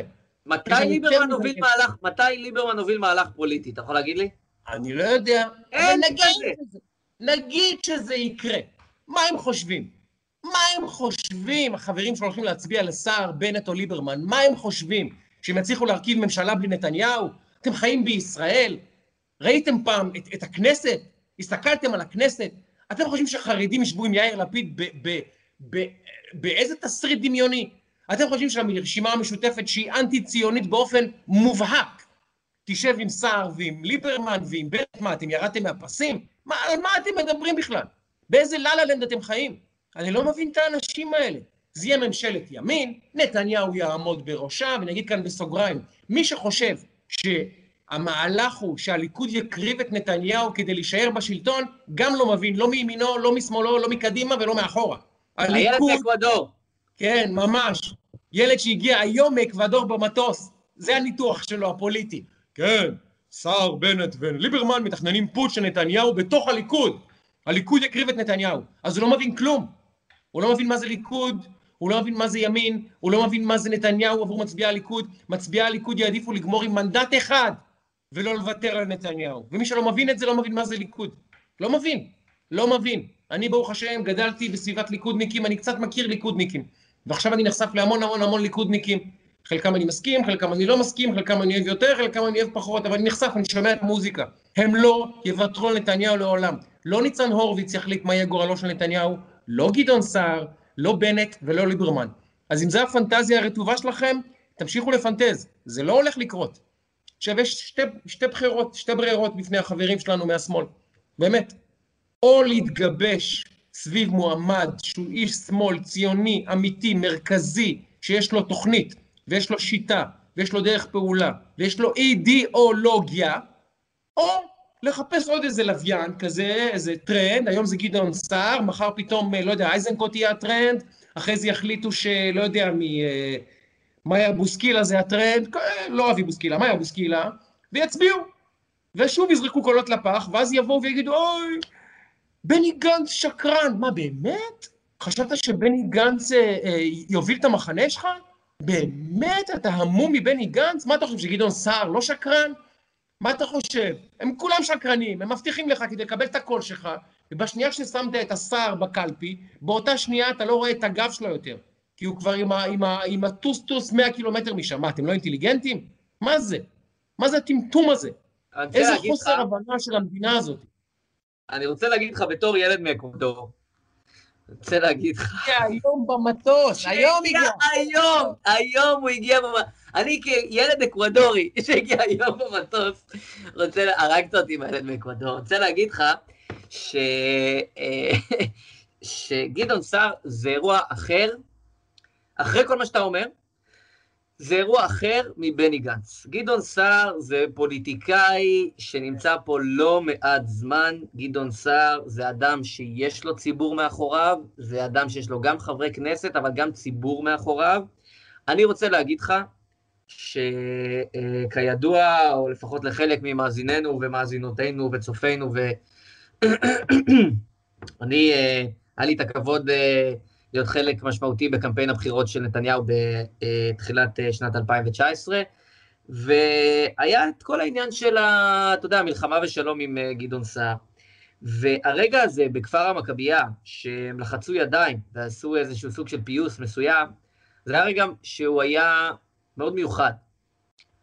אה, כי אני נחשפתי לרגשות העמוקים של הליכודניקים, הליכודניקים הארדקור, כלפי הקטע הזה של השלום בתוך הבית. אתה רואה מה קורה משמאל, מפלגת העבודה ואחרים, אתה רואה את המלחמות, את הבוקה המבולקה, את כל הקרחנה הזאת, וזה נהיה, נהיה הדיפולט כמעט. זה לא עובד ככה שם. שלום בית מאוד חשוב שם. עם כל הרעש שאנחנו שומעים מהפוליטיקאים וזה, והכל סבבה. אנשים ממש בכו דמעות, יעני גישדרו, כשגדעון סער, כשנתניהו פס לו את היד וחיבק אותו, בדיוק חיבק אותו, אבל כאילו לקח אותו אליו בכפר המכבייה שהציגו את כל הנבחרת, והדיבור, גדעון סער יהיה, לא יהיה, הוא ילחץ ביד, לא ילחץ ביד. הלחיצת יד הזאתי, שכאילו היא הייתה, אתה יודע, כזה זה, זה היה עוצמתי בצורה בלתי רגילה ומרגש. אנשים היו בחוץ, תקשיב, אנשים, האולם היה מפוצץ, לא היה מקום, פתחו מסך שהיו כמות כמעט כמו אנשים בתוך האולם, בחוץ, צפו במסך על מה שקורה בכפר המכבייה, בפנים, בכפר המכבייה פשוט מחוץ לאולם, וראו את התמונה הזאת של כאילו אה, הלחיצת יד הזאת, והתרגשו בצורה בלתי רגילה. אני לא הייתי מבטל את גדעון סער. גדעון סער פוליטיקאי בשונה מגנץ, שהוא כאילו נכנס והוא הומרץ על ידי משהו, וקטור מאוד מאוד מסוים, בשונה מהעניין הזה, גדעון סער זה פוליטיקאי שנמצא פה הרבה זמן, עם חושים פוליטיים, עשה פה כמה דברים, לא פראייר, לא פראייר, אה, ולצד זה, אתה יודע, הקטע של ה-DNA הליכודי הוא מסוים, ויש פה דיסוננס לא פשוט, זה יהיה מרתק לראות ולעקוב אחרי הדבר הזה. אני רוצה לדבר איתך על עוד כמה דברים אה, ככה בקטנה, כמה נושאים אה, זה. אני, האמת, שמחתי ואפילו טיפה התרגשתי שראיתי, ש... ואני מקווה שזה גם יעבור, שאמיר אוחנה, השר לביטחון פנים, אה, החליט למנות את, אה, את קובי שבתאי, את קובי שבתאי אה, למפכ"ל המשטרה. אה, אני הייתי איתו באיזשהו אירוע מאוד רגיש ולא פשוט, שגם אני חוויתי שם אה, כאילו אה, כמה אפילו נאצות קשות, הייתי אומר. בפינוי של, אה, זה היה גבעת האולפנה, אני הייתי יועץ תקשורת למשרד הביטחון באותו זמן, אה, והיה שם פינוי לא פשוט, הגיעו אה, הרבה, לא מעט חבר'ה שבאו, מה שנקרא, להתעמת עם כוחות המשטרה, כולל מישהי ש... תקשיב, אני הייתי שם, סתם אנקדוטה.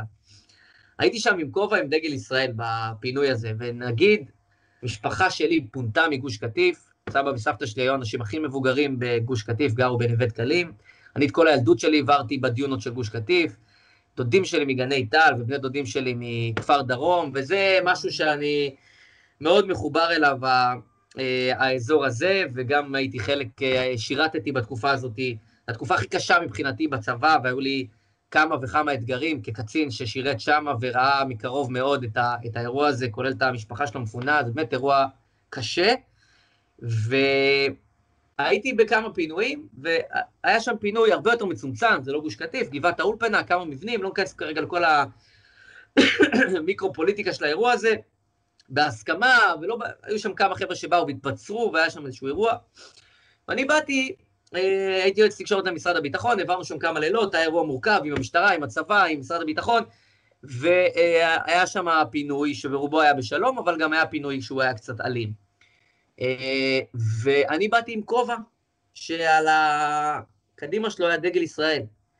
את הכובע הזה, הכובע הזה אני קיבלתי במשלחת שנסעתי לייצג את מדינת ישראל ביפן, בעקבות הצונאמי, שנסעתי לשם למשלחת ודיברתי את המשלחת חילוץ והצלה והמשלחת הרפואית שיצאה לצונאמי ב, ביפן.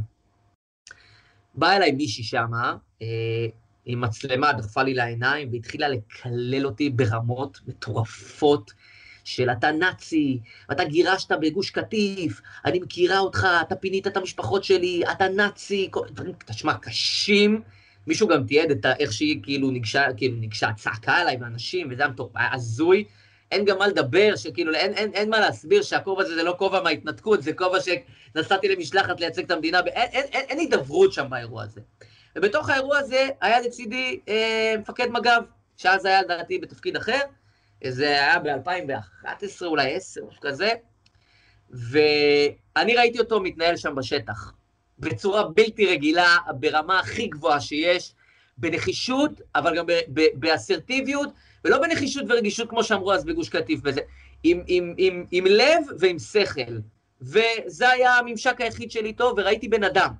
לא פראייר, אבל בן אדם. וכשראיתי שמינו אותו, אה, שבעצם אוחנה הגיש את המינוי שלו, מאוד שמחתי. שמחתי לא רק מהעניין הזה, שמחתי כי אני חושב שלמג"ב, הרבה פעמים מג"בניקים, דפ"רים, כל מיני כאלה, מג"בניקים נמצאים, אה, אגב, גם אה, גברים, גם נשים, בתפקידים שונים, וזה, זה לא אותו דבר, אבל לא משנה, נמצאים בחזית של העניין. גם במזרח ירושלים וגם במקומות אחרים, ומג"ב, מה שפעם היה נתפס כמשהו במשמרת שלו, וגם לפניו, אבל במשמרת שלו, הם אגב אה, אה, הגיעו להישגים וגדלו והתעצמו ונותנים פה באמת את הנשמה, וזה בעיניי, יותר מהמינוי האישי שלו, זה תעודת כבוד ויום חג למג"ב, שממנים את האיש הזה, שאני מקווה שהוא ראוי, להערכתי כן, ו, ודבר אחד שאני אצטט אותו, שאני ראיתי, ומאוד מאוד אהבתי, לפני שלוש שנים הוא היה בשבת תרבות, אירח אותו העיתונאי רועי כץ, שאל אותו, מתי יהיה מפכ"ל משורות מג"ב? והוא ענה לו, זה היה ב-2017, לא יודע, אבל זה לא יהיה אני. ואז הוא אומר לו, אבל אתה, אתה אדם ראוי וזהו, והוא אומר, אני במג"ב, אני רוצה להישאר פה, ביקשתי גם להישאר כאן, אתה יודע, בן אדם.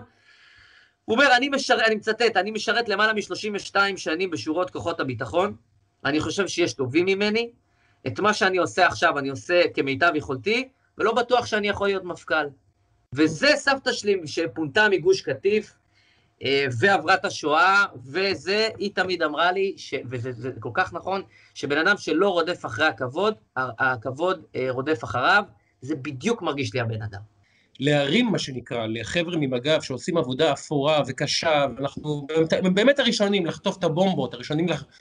הראשונים אה, לצאת ראש נגד החבר'ה הכי אלימים, הכי קשים, הכי, באמת, יש בישראל לפעמים כמה רגעים די אלימים, גם בצד האזרחי וגם בצד, ה, מן הסתם בצד של הפח"א והצד של עימותים עם מפגינים אה, במקומות כאלה ואחרים, הם שמה. הם הראשונים לחטוף את האבנים ולחטוף את המכות ולחטוף את ה... הם האנשים. ואני שמח בשבילם, בשביל הדימוי של החבר'ה האלה, שעושים עבודה קשה מאוד, שאחד משלהם, אני מקווה באמת שזה יעבור. שוב, אני לא מכיר את האיש מעבר לסיפור שלך, אני קראתי עליו קצת בימים האחרונים, אבל אני לא יכול להגיד לך אני יודע מה דעתי עליו.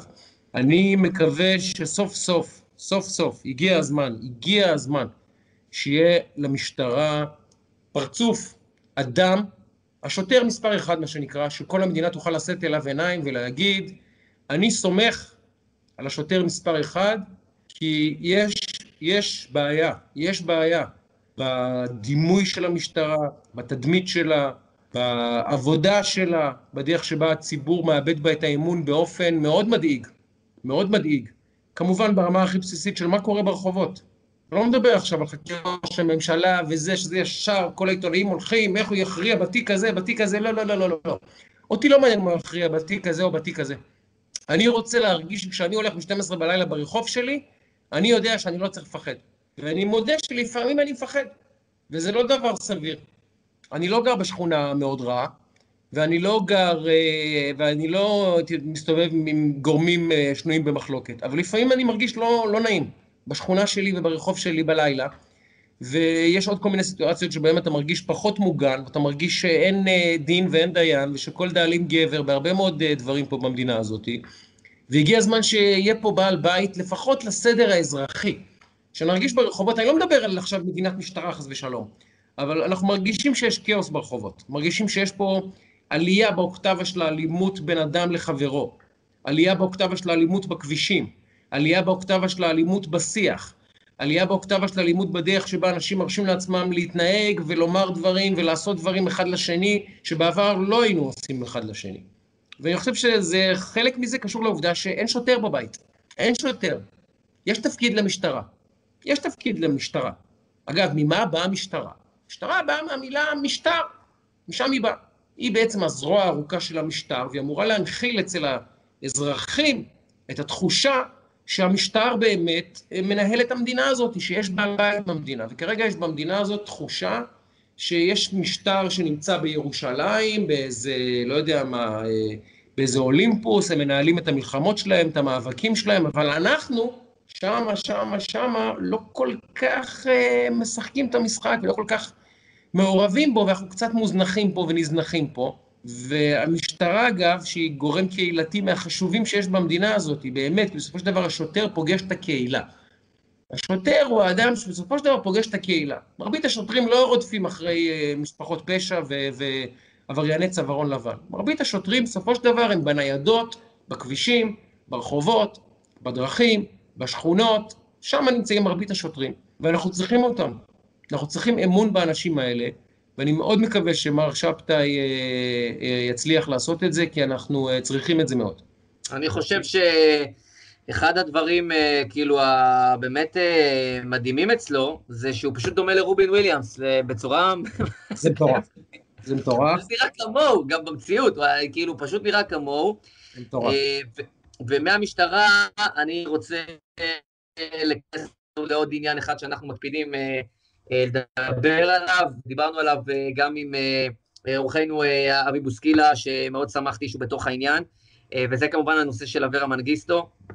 לא יודע אם אתה מעורה, שמעת, קראת, בימים האחרונים מדברים ככה לא מעט על הנושא של עסקת שבויים, כן, לא, חמאס מוחלש, זה, מה יהיה, איך יהיה, כמה יהיה, אני לא יודע, אני, אין לי מושג, אני לא, כאילו זה. אברה מנגיסטו, היום 2,293 ימים בשבי, אנחנו עוד רגע, בשבוע הבא, בעזרת השם שלא נגיע לשם, ושהוא כבר ישוחרר עוד לפני, אבל אנחנו נגיע ל-2,300 ימים שהבחורצ'יק הזה נמצא בשבי החמאס, ואני, אחד, אני ממש ממש מקווה שבכל עסקה שלו תהיה, בכל שיח שלו יהיה בנושא הזה, אני מקווה מאוד, ש... ו... ו... וממש מפציר, שאכן שמו של אברה נמצא בתוך העניין הזה. זה, זה באמת כאילו אירוע שאנחנו חייבים להמשיך להקפיד, לספור ו... ולהזכיר, ולקוות שאתה יודע, אנחנו בימי חנוכה, וחנוכה זה ימים של ניסים, ולקוות באמת בשביל המשפחה היקרה הזאת, ש... שיהיה להם את הנס חנוכה שלהם, אתה יודע, ש... שיזכו לשמוע בשורות טובות, ושיזכו כאילו לשמוע שיש התפתחויות באמת בגזרה שלו, ו- ולראות אותו במהרה. בוא נגיד כך, אם באמת מתנהל מאחורי הקלעים איזשהו דיאלוג לגבי השבת, לגבי השבת השבויים שלנו והנעדרים שלנו, ואורון עליו השלום, והדר עליו השלום, ואני מאוד מקווה ש... אני, אני לא רואה, אני לא רואה תסריט אני לא רוצה לקוות שיהיה תסריט, שבו מדינת ישראל תסכים לעסקה שלא כוללת את אברה. זו הזדמנות כבר, זו כבר הזדמנות. אם כבר נפתחת הדלת מהצד השני, אני לא יודע מה המחיר, אני שוב לא מעורב במשא ומתן, אבל אמרתי לך, בעיניי פדיון שבויים זה אחד מהערכים הכי חשובים, הכי חשובים, הכי חשובים, בעיקר שבוי חי, חי, אדם אמיתי חי, לא שחס ושלום אורון והדר לא חשובים, חשובים לא פחות, אבל יש פה בן אדם שחי, שיש לו משפחה ש, שרוצה לראות את הילד. ואם עוסקים, אם הולכים לעסקה ואברה לא בתוכה, זה יהיה מאוד מאוד עצוב. מאוד מאוד מאוד מאוד עצוב. תשמע, אני גם ראיתי כל מיני התבטאויות אה, בהקשר של אה, ההסכם שלום עם מרוקו שהיה לנו בשבוע החולף, ובהותן, בהותן. כן, אה, לגלוג. אה, יש, יש לגלוג של ישראלים במדינות, שזה נחמד. פשוט מדהים, פשוט, אני, אני, אתה יודע... אני... צלחת שהיא באמת, היא, היא צלחת פיסטוק בשולחן, צוחקת על מדינות קטנות אחרות. איזה חוצפה. בהותן עכשיו. אז א', אתם בורים, ב', באמת, צורה לכם. צורה לכם. באמת, כן, סליחה. בהותן, אגב, אני לא יודע אם אתה יודע, אני לא יודע אם צופינו ומאזיננו יודעים, אבל מי שמנהל עבורם את יחסי החוץ, אתה יודע מי זו? מאיזה מדינה מנהלת עבורם את יחסי החוץ? לא. מדינה קטנה, לא משמעותית, שיש לנו יחסים, באמת לא משהו איתם, שנקראת הודו. Mm. אתה יודע. עכשיו, זה לא קורה במקריות. ואתה יודע, לפעמים אנחנו, לא אנחנו, אני אישית ממש לא, אבל אני שומע קולות של באמת לגלוג, ומי הם, ויאללה מרוקו, ומביאים לי תמונות של רבין שם לפני 30 שנה, ופרס שם לפני 50 שנה, ובן גוריון שם לפני 80 שנה, ואברהם אבינו לפני 3,000 שנה, וכאילו מנסים לגמד את ההישג הזה. עכשיו, מה, מה, מה אתם רוצים? מה, אתם לא יכולים להתחבר לנרטיב שהוא לא עכשיו ביבי לא ביבי, אלא מדינת ישראל, עוד הסכם שלום. מרוקו זה חתיכת מדינה חשובה, זה חתיכת אירוע. ואם יהיה שם מה שאנחנו רואים שהולך ונרקם עם, אה, עם האמירויות, אתה מבין שזה כבר שלום אמיתי, אתה מבין כבר שזה אינטרסים משותפים, אתה מבין שיש פה ציר של שלום כלכלי, של שלום חברתי, של דברים שהם משמעותיים לתעשייה, לכלכלה, לחברה, לתרבות.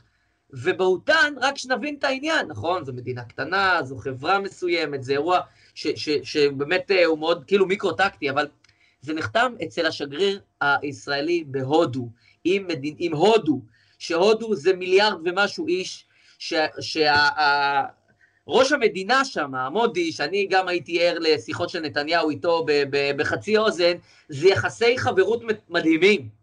זה יחסים ענקיים, והודו זה ציר משמעותי מאוד בכל ההקשרים שלנו במזרח התיכון, והאיראנים, והחלק הניכר המשמעותי מהעובדים, אגב, באמירויות, הם הודים בכלל.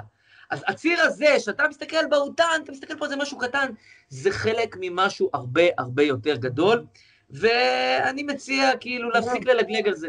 לא, אגב, מה שמרתק, וזה דבר מאוד מעניין, הרי אני מניח שגם ב, ב, ב, באמירויות, וגם בסודאן, וגם במרוקו, וגם בבהותן, יש להם כנראה, מניח שהם קוראים עיתונים או כלי תקשורת, ונחשפים לעובדה שישראל נמצאת ב... נקרא לזה משבר פוליטי מתמשך עמוק. שזה תקופה של אי-יציבות, שלרוב מלחיצה מדינות אחרות מלחתום ממדינות שנמצאות במשבר פוליטי, כי אתה אומר, מי יודע מחר מה יהיה פה, על מי אני חותם פה. עם מי אני חותם פה. והעובדה שבמהלך של שלושה חודשים, ישראל שאולי נמצאת ערב בחירות, כשארצות הברית מחליפה נשיא, המדינות המוסלמיות סלש ערביות ממשיכות לחתום איתנו הסכמים, מעידה על שני דברים. א', שנעשתה פה עבודה מתמשכת כנראה לאורך זמן, זה לא דברים שהבשילו בחודש. מי שלא מבין בדיפלומטיה, מבין שזה דברים שנמשכים חודשים ארוכים עד, עד שנים ארוכות, אוקיי? המון שליחים, מגעים סודיים, פגישות דרך גורמים צד שלישי, צד רביעי, צד חמישי, מסרים מפה, מסרים משם, זה דברים שלוקחים הרבה הרבה הרבה זמן. אז זה לא דבר שהתבשל בשבוע האחרון. אז א' זה להעיד שכנראה שנים כבר המהלכים האלה מתנהלים, וב' זה מעיד שקרוב לוודאי שפני המציאות במזרח התיכון כל כך מוב... ברורים ומובהקים לחבר'ה האלה, שהם אומרים, לא משנה מי יעמוד בראש ישראל, אני מוכן לקרות איתה הסכם, כי ישראל כישות, כמדינה, נכונה לי אסטרטגית עכשיו. וזה מהפך תודעתי מטורף. מטורף. מדהים ממש. תשמע, אה, רציתי עוד לדבר איתך גם על עוד כמה נושאים. אה, אחד מהם זה משהו שעצבן אותי, אני מודה. אה, מילה שאני לא אוהב, אבל היא מתבקשת פה, וזה המילה שנקראת הזניה. יש פה הזניה של השיח. גם, גם אה, באופן שהוא רדיקלי במידה, וגם דיברת קודם על החשיבות של משטרה, והמשטרה צריכה לעשות אה, ניקוי מאוד מאוד משמעותי בתדמית שלה ובהרבה מאוד דברים, אבל אני מאוד לא אהבתי את הקטע הזה שבאים לאנשים הביתה וכותבים להם שמאלן בוגד, זה מכעיס אותי, זה מגעיל אותי, באותה מידה, כמו שאומרים על נתניהו בוגד. בכלל, השורש הזה, ב' ג' ד', שנהיה מאוד מאוד אופנתי. מה זה? מה זה? מה זה הדבר הזה?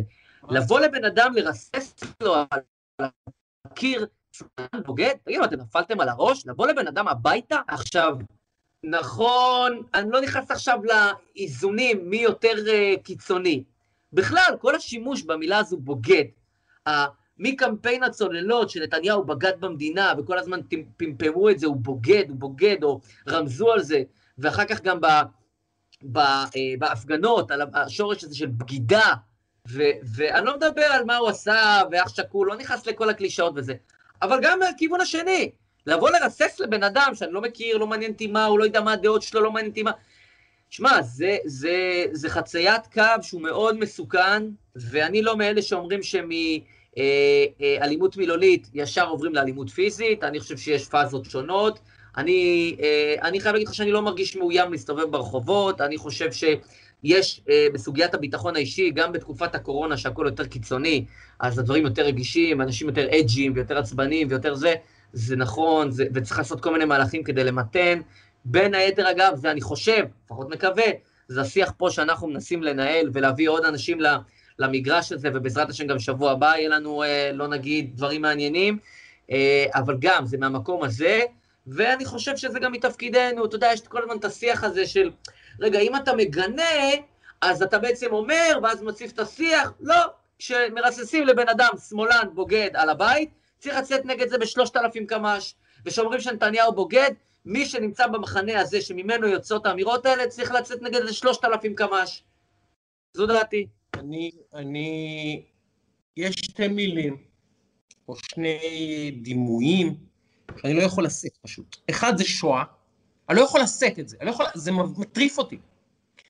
במדינת היהודים צריכים לחוקק חוק, באמת, חוק נגד שימוש בשואה בשיח פוליטי. ובכלל, צריכים להוציא את המילה הזאת מהלקסיקון. למה? למה? כי א', זה דימוי מטופש, אידיוטי, חולני, ושל אדם שהוא, מישהו משתמש במילה שואה, א', נסתמו טענותיו בזה, כי הוא אומר שבעצם אין לו שום טיעון. מי שאומר אתה נאצי, אתה שואה, אין לו טיעון. זה השלב שבו אתה מאבד את הוויכוח בכלל. וב', יש בינינו עוד כמה ניצולי שואה. אגב, יש לי אחד כזה בבית, מה שנקרא אבא שלי. הם פגשו את הנאצים באמת, אגב. הם באמת פגשו את הנאצים. לא בפרטים, לא בקולנוע, לא בגרפיטי, לא בממים ובגיפים. הם פגשו נאצים. אבא שלי ראה נאצים באמת בעיניים והתחבא בפח זבל מפני האייזנסגרופן. הגיעו אייזנסגרופן ליאסי, והוא התחבא מהם, הוא שמע את המגפיים של, ה, של הקלגסים הנאצים באמת.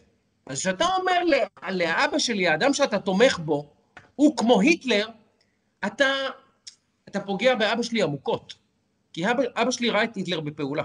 אבא שלי ראה את התהליכים באמת. באמת, הוא ראה אותם. הוא ראה אותם, וכמו אבא שלי, יש עוד כמה עשרות אלפי ניצולי שואה שחיים בינינו. אז לפחות בשבילם, תסתמו את הפה כבר עם השואה הזאת. בשבילם, הם באמת ראו נאצים, הם באמת ראו שואה, הם באמת ראו את ליל הבדולח, הם באמת סומנו בטלאי צהוב, הבתי העסקים שלהם באמת נופצו בליל הבדולח, הם באמת נכנסו לגטאות, הם באמת כינסו אותם בכיכרות והוציאו אותם להורג כמו כלבים, וגזזו להם זקנים, ושלחו ילדים, נשים ומי לא למחנות ריכוז, אנסו, רצחו, מה לא, איך אתם משווים את זה בכלל למה שקורה פה? אתם, אתם בסדר בראש? זה מוציא אותי מדעתי. מוציא אותי מדעתי. תדע לך ש... לפני שאתה נוגע בנקודה השנייה על הבוגד, כי אני, אני...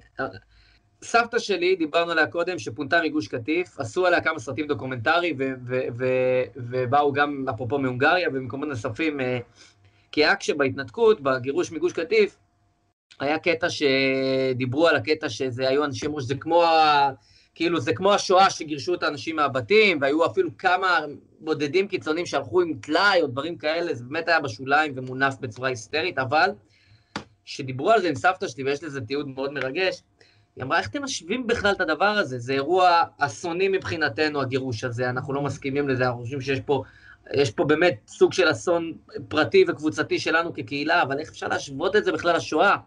ו- ואני אגיד לך מאיפה זה מתחיל. כי כשאני רואה, ב... זה צער, אני אומר, אבל כשאני רואה את הפועל תל אביב, חלק מאוהדיה, אבל זה כבר נמשך שנים, ויש אתר שנקרא ויקי הפועל, שפתוח גם לילדים בני 12 ו-14 וכל מי שרוצה לגלוש באינטרנט, עם פרוטוקול שירי שואה, וזה נתמך על ידי האוהדים, חלק מהאוהדים, האולטרס של הפועל תל אביב. והם הולכים עם שלטים כבר שנים, עכשיו אין קהל, אז זה לא בשיח. פניני לגז, ושתהיה שואה למכבי, ומכבי ציקלון בי, ותהלוכות עם שירי שואה, שנים ארוכות, ואף אחד לא מדבר על זה. אז כשלא מטפלים בזה שם, פוגשים את זה שם. בשיח, בהשוואות, וזה מגעיל, וזה מסריח. וזה, אני מתעב את זה. וסליחה, קטעתי את דבריך לא, לא, לגבי לא. הבוגד. אני, אני, אתה יודע מה, אני, המילה בוגד היא מילה דוחה, אני רוצה להת- להתמקד על השואה כי זה, כי זה נושא שבנפשי הוא. אספר לך בקצרה את סיפור השואה של אבא שלי, אוקיי? שהוא אחד מיני, באמת, מאות אלפים ש, ש, ש, שהיו בישראל, כבר לצערי חלק מהם כבר לא איתנו. בגיל, אה, הפ- הפתרון הסופי, רבים לא יודעים, העיר הפיילוט שלו הייתה יאסי ברומניה.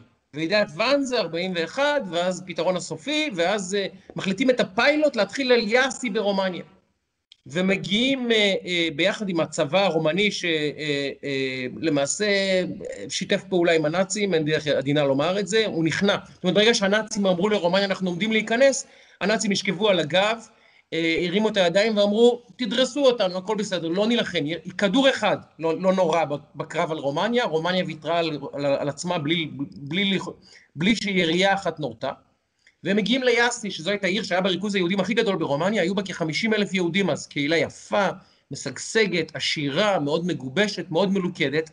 לילה אחד, באחד בלילה, זה קורה באפריל, לא זוכר את התאריך המדויק, אפריל 42 לדעתי, מגיעים אה, אה, חיילי פלוגות צה"ל נאצים וחיילי צבא רומנים וכל מיני פורעים וטרמפיסטים ולה פמיליה אה, אה, מקומיים, מה שנקרא, ועוברים בשכונה היהודית עם אה, רמקולים ואומרים, חברים, אה, אה, לצאת כולם לכיכר בעוד שעה. ויוצאים 40 אלף יהודים לכיכר. לא כל 40, איזה 30, כי עשרת אלפים הבינו מה קורה. ביניהם אבא שלי, שהוא ילד בן תשע אז. הוא ילד בן תשע, והוא יוצא החוצה, מתחבא בפח הזבל. שלושה ימים עם חבר שלו. שלושה ימים בפח הזבל, מתחבא, מתחבא עם חבר שלו. אימא שלו מתחבאת עם הסב, עם, עם, עם הדוד שלה, אבא שלי באותה תקופה היה יתום, באיזה מתחם אחר. איכשהו הם ניצלים, כי מתוך השלושים אלף איש שהוציאו לכיכר, הוציאו להורג על המקום אלפיים איש. בלילה אחד. הוציאו להורג, ירייה בראש, בלי למצמץ, אלפיים איש. את היתר מעלים לרכבות, שולחים אותם למחנות ריכוז, ילדים, נשים, טף, זקנים, יורים בלי הבחנה בכל דבר. מי שנשאר בחיים ולא גמר בטרבלינקה או בדכאו, בורח, וכמו אבא שלי, שלוש שנים הוא חי במרתף בבוקרשט. שלוש שנים במרתף אצל איזו משפחה של נוצרי, שהוא משלם לה, לא הוא, אלא אימא שלו ואחיה, עם התכשיטים שנשארו להם, הם לקחו קצת תכשיטים וברחו, וזה זה, זה, זה הסיפור של השואה של אבא שלי. כשהוא חוזר ליאסי, כמובן שכל הבית שלו כבר של, של הקומוניסטים, אין לו, לא נשאר לו שום דבר, כמעט כל החברים שלו או נהרגו, או נרצחו, או ברחו, או לא יודע מה. זה השואה, חבר'ה. אתם התבלבלתם, התבלבלתם. זה הוצאות להורג ברחוב. זה אנשים חיים במרתף שלוש שנים ולא יוצאים שלוש שנים ומחרבנים על עצמם מהפחד כי הם שומעים אה, אה, אה, ג'יפים ברחוב. זה השואה. ואני לא מדבר על דכאו, אושוויץ, בירקנאו וטרזינשטט, לא מדבר על מה שקרה שם.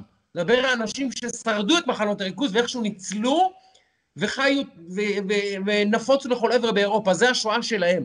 אז אל תדברו איתי על תהליכים, ואל תדברו איתי על... אני מזהה פה מגמות. מה, כאילו, מה, מה, מה התסריט? יהודים יתחילו לרכז יהודים בכיכרות עיר ולהוציא אותם להורג? זה התהליך שאתם מזהים? יהודים יתחילו לרכז יהודים במחנות ריכוז ולהכניס אותם למקלחות גז? זה התהליך שאתם מזהים? יתחילו לסמן בטלאי צהוב שמאלנים או ימנים? זה התהליכים שאתם מזהים? יתחילו לסמן על בתי עסק, זה עסק של שמאלני, אל תקנו בו, של המדינה? יתחילו לשרוף פה בתי כנסת? יתחילו להיכנס לבתי כנסת עם רימונים ויזרקו לתוך קהל של מתפללים, קרה בליל הבדולח? זה התהליכים שאתם מזהים, יהודים יעשו את זה, כן, אחד לשני. זה התהליכים שאתם מזהים? די, אי אפשר לשמוע את זה כבר. יש מאה אלף רפרנסים היסטוריים ועוד חצי מיליון רפרנסים מההווה בעולם. תניחו לשואה כבר, תניחו לשואה, תמצאו, יש מספיק זוהמות, מספיק תועבות, מספיק דברים דוחים, אם אתם רוצים להשוות, וזה דחוף לכם להשוות, תעזבו את השואה. זה אחד האירועים המכוננים הכי טרגיים בהיסטוריה של האנושות, כנראה הכי טרגי בהיסטוריה של העם היהודי. ואנשים עוד חיים בינינו שחוו את זה. די! אי אפשר לשמוע את זה כבר. לא משנה אם אתם שמאל, לא משנה אם אתם ימין, לא משנה אם אתם אוהדי כדורגל, לא משנה מי אתם ומה אתם, תפסיקו להשתמש במילה נאצי, ליהודי אסור להשתמש בדוגמה נאצי על שום דבר, כי רק יהודי יודע באמת מה זה נאצי. אנחנו סבלנו מהנאצים, באמת, אבל סבלנו. אז כשיהודי אומר על יהודי אחר אתה נאצי, תסלחו לי, זה הכי קרוב לחילול השם שחילוני יכול לעשות. הכי קרוב. הכי קרוב לחילול השם. די. אני, תפסיקו עם זה. זהו. אני מאוד מסכים עם זה, מאוד מסכים. זה מכעיס אותי במידה דומה, והיטבת לבטא את זה. אה, ותשמע, מהנאצים אה, והסיפור הבאמת אה, קשוח הזה והזניית השיח, אני רוצה לסיים דווקא בדברים אופטימיים. אני מאוד מאוד מאוד נהניתי לראות את דני שלנו בבכורה שלו, במעבר חד מאוד לדברים משמחים, כי באמת נשארתי ער, מודה שראיתי רק את הרבע הראשון והתרסקתי, אבל מאוד, אחר כך צפיתי, מאוד נהניתי לראות אותו אה, ב pre-season הראשון במשחק שלו, זה היה מאוד מבטיח, אהבתי לראות, אתה יודע מה הכי אהבתי לראות? שאחרי שהוא קלע את הסל, מי שחדי עין, שווה לראות את זה, הוא חיכה לשלשה, קיבל את הכדור, זרק אותו, בן אדם שבינואר אה, 2020 פתח בהרכב של מכבי נגד נס ציונה, בדצמבר 2020 פתח בחמישייה נגד קיירי, כאילו, ונגד השחקנים הכי טובים בעולם, פחות או יותר, קווין דורנט, כאילו, זה, אי אפשר להבין את זה.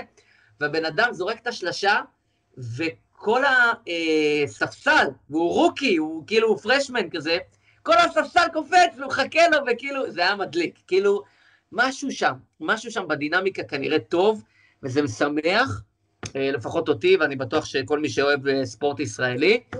בוא, בוא נגיד לרני שתצטרף לחלק הזה של השיחה, כי אנחנו מסיימים אחריה וזה יהיה קצת ספורט, אז רני, תצטרף. אני רוצה להגיד לך משהו על דני. תראה, אני אדם, אני הכי פחות אוהב, הכי פחות אוהב אה, מה שנקרא להמטיר גשם על מצעד של מישהו. אני לא אוהב לעשות את זה. אנשים שמחים, דני הוא שמחה גדולה להרבה אנשים, אבל אני, אני, אני מרגיש שיש פה איזשהו, אה, אה, נקרא לזה לקונה, לקונה בהבנה של מה קורה כרגע עם דני אבדיה. אנחנו נמצאים ב pre-season. pre-season זה בו תקופה שבה א', הכוכבים נחים, וב', הסגלים הם של 18-20 שחקנים, וצריכים להתחיל לצמצם אותם ל-15, 12, כל קבוצה והסגל שהיא רוצה לעצמה.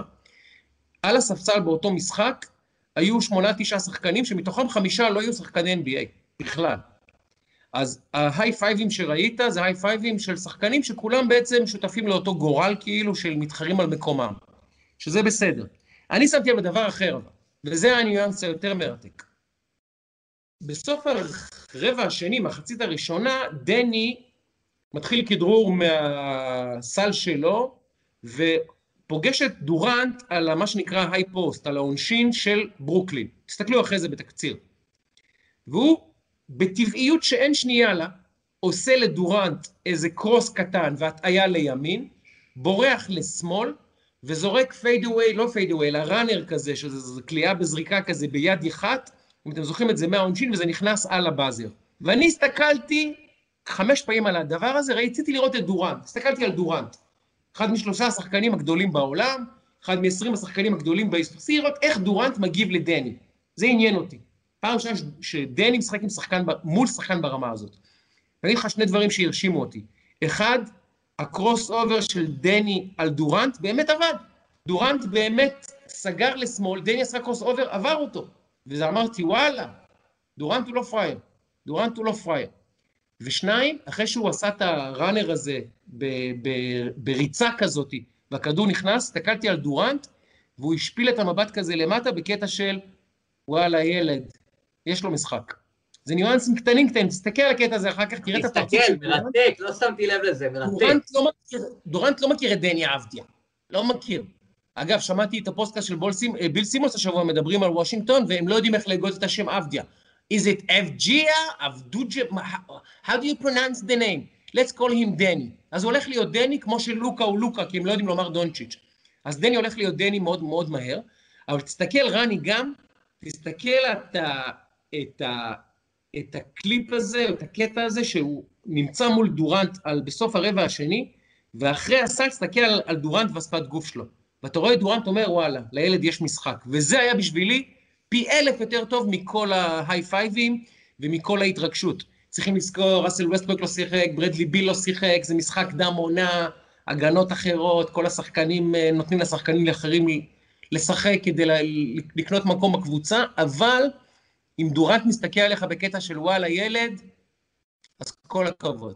אני רוצה לנעול את הפודקאסט הזה, ברשותך רני, בשביל זה קראתי אותך, קראתי לך, אני רוצה להקריא לכם מהראש. השבוע מפרסם פרנס פוטבול, כי לא מחלקים השנה את כדור הזהב בגלל הקורונה וכל הבלה בלה בלה. כדור הזהב זה הכדור שנותן פרנס פוטבול, שהוא מגזין הספורט, הכדורגל החשוב בעולם. כל שנה לכדורגלן הכי טוב בעולם לאותה שנה.